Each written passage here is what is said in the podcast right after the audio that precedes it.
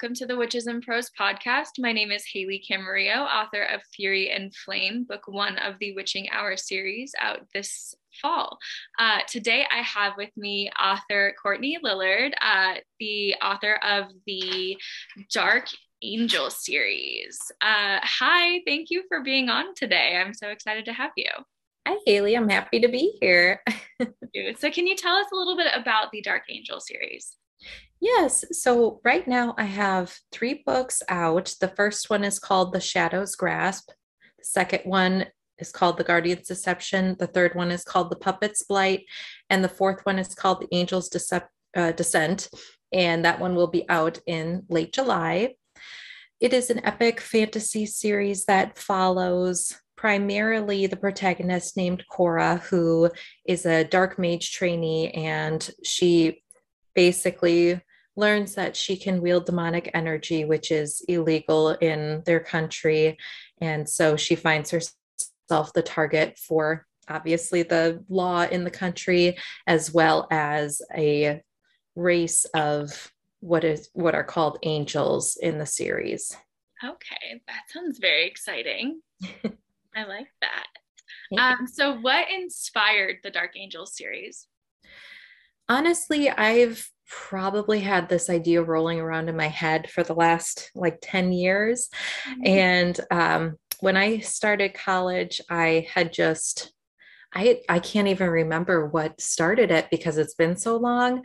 But as the years progressed, before I even considered writing, I had thought about what I wanted the story to be. And actually, a lot of times when I think of the stories, I'll play it out almost like a like a stage play with different scenes. And a lot of it is based on music as well. So I might listen to a soundtrack or a song and then picture a scene from the story and kind of go from there. So it's been a culmination of just years and years of of ideas that um, I've gathered inspiration from other fantasy genre, um, you know, the genre subgenres from other media such as movies, video games, books, TV shows. I mean, everything mm-hmm. has just come together, and I finally had the opportunity to write it uh, back in 2018 after I finished graduate school. I had about a year where I didn't have anything to do. I was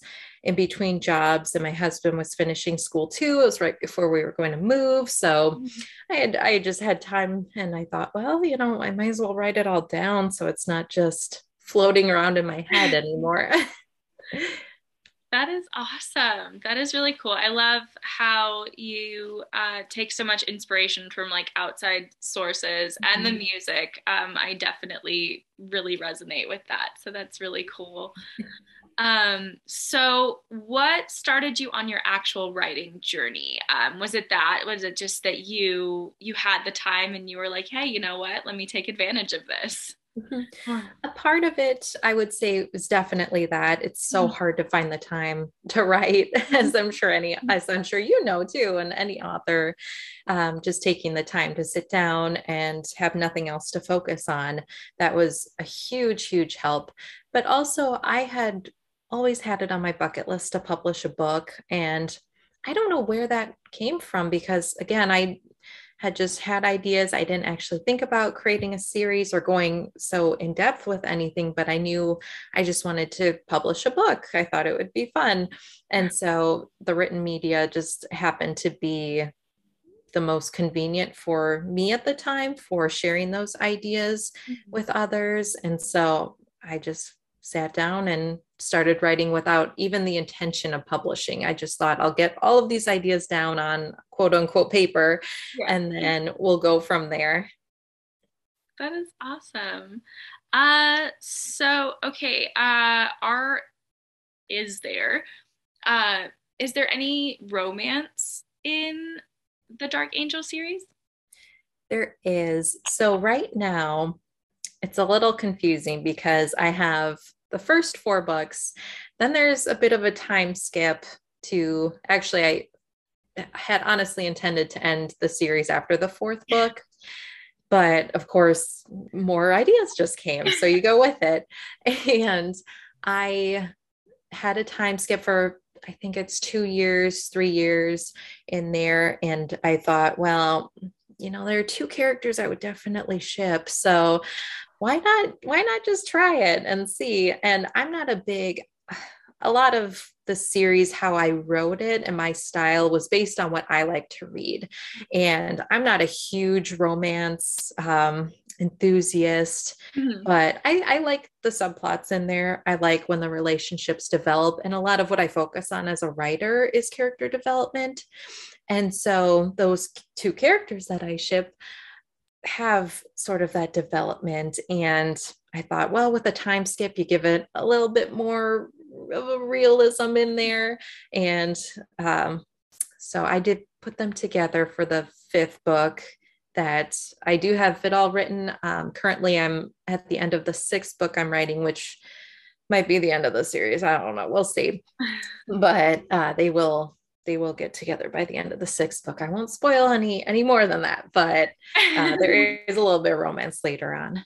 Awesome. That is really cool. So uh, you kind of answered my next question. So you would you definitely are very character based with your books. Um, mm-hmm. what is the plotting process like? Are you more of a pantser, a plotter? Um, how does that work?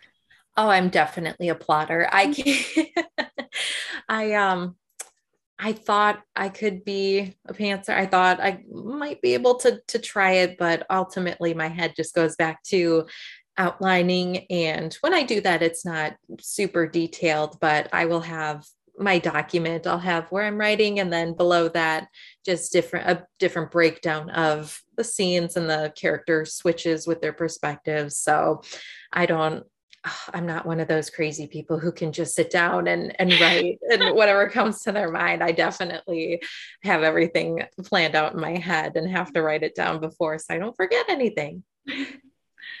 That's that's really cool. I have become more of a plotter in recent years, but I'm definitely more on the pantsing side of it. So oh, yeah. it's always so interesting to see the differences like in people's thought processes for it.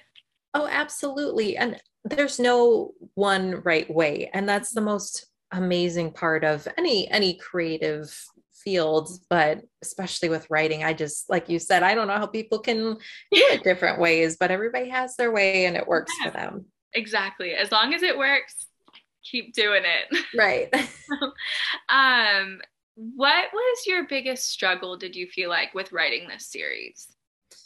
Oh, I I struggle with other outside influences, I would say.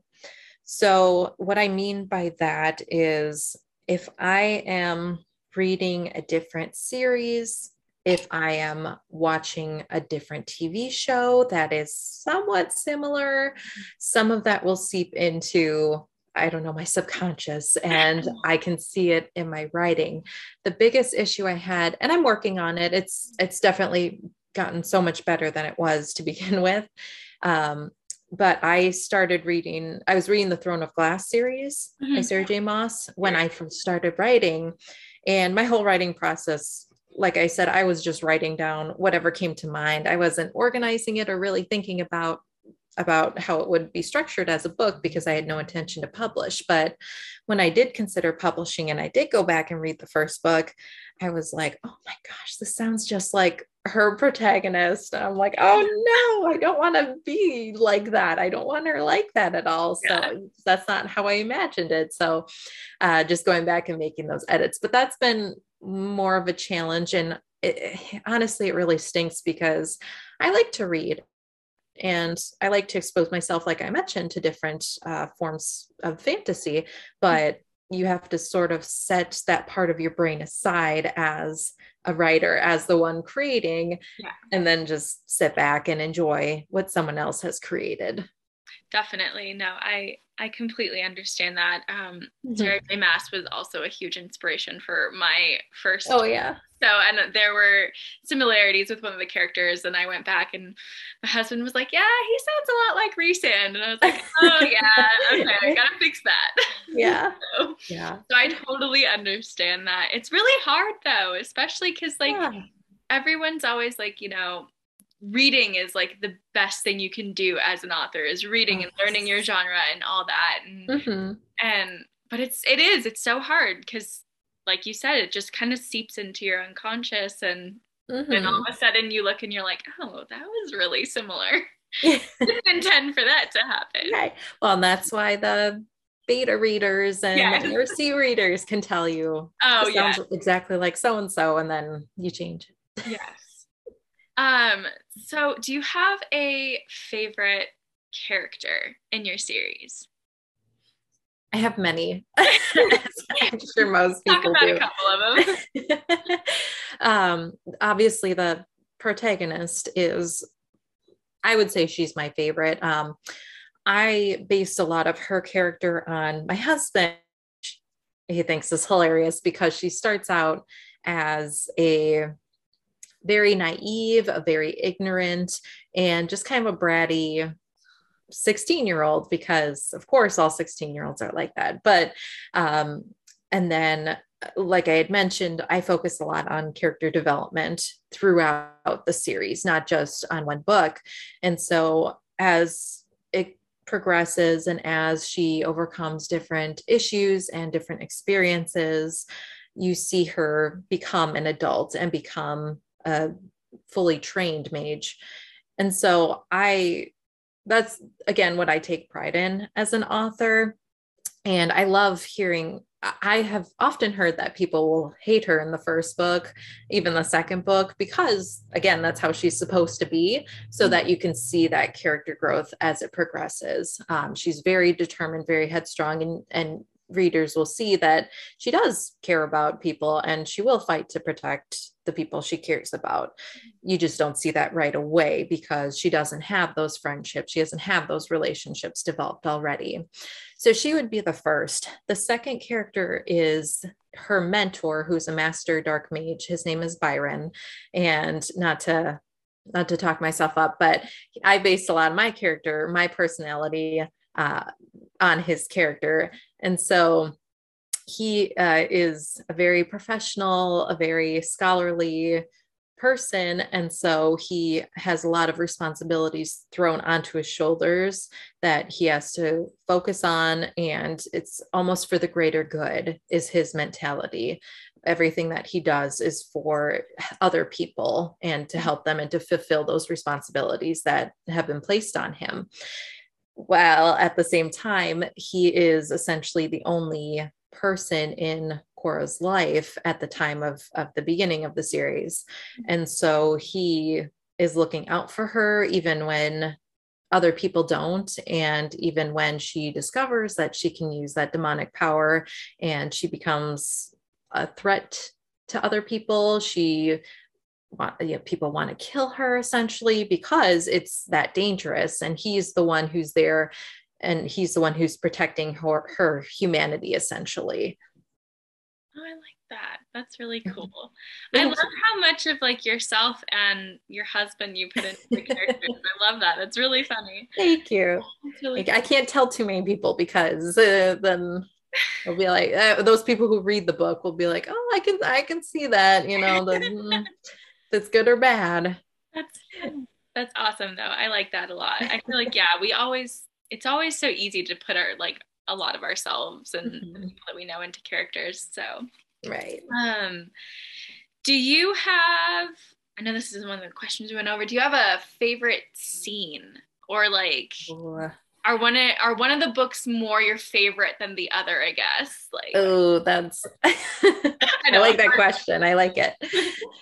My favorite book is the third book okay. because so another thing that i try to do is expand on the world as um, as the books progress essentially so the first one really takes place i do have a map in in the beginning of my books that i actually i had it on paper but i never put it into the books until about a month ago i decided i'll design it and then put it in because mm-hmm. i never thought about the reader wanting to actually trace the mm-hmm. layout of of all of the towns and the cities uh, within the series and so putting that in i actually realized in the first book they really only go to two or three places two or three cities mm-hmm.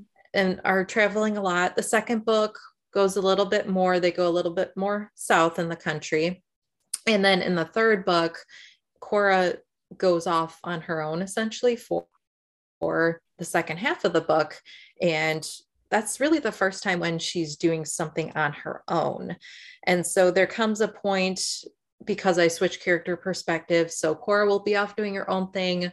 Byron is the other main perspective that I will follow. He'll be off doing his own thing. And there's a point where they meet and there's essentially a battle with what in the series they're called demonic creatures which are animals that essentially become possessed by that demonic energy which is a, a life. It is a presence within the series. So that can take over and then make these deformed creatures.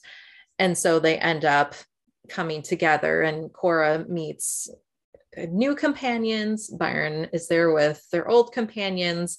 And in that climactic fight is where they meet and where I think Coura realizes, okay, I can't do things on my own. I need other people to help me if I'm going to get anywhere uh, in the future. And I'm trying to tiptoe around the plot a little bit because um, those demonic mm-hmm. creatures and um, the demon who has that energy that ends up possessing them uh, play a huge role in the in the third book and i like ending the books kind of with a little twist too or new information being thrown in so there are just there's so many scenes that i could pick but that one definitely definitely sticks out the third book is just near and dear to my heart That is really cool. It sounds super exciting. I cannot wait to go pick up a copy of it. series. Um, so I think that that is all of our questions for today. But I had so much fun learning about this. Um, I can't wait to kind of to go through and read it and let you know and leave a review. yeah. Thank you. Well, and I'm sure you know it's always fun to talk about to talk about books and any you yeah. know whoever they're by and learning what the behind the scenes thoughts are and what went into it so i thank you for having me on here oh my gosh of course i I really enjoyed it, and uh, thank you, readers, for um, watchers, for uh, for watching this episode of the Witches and Prose podcast. Um, Courtney, you have a great day, and thank you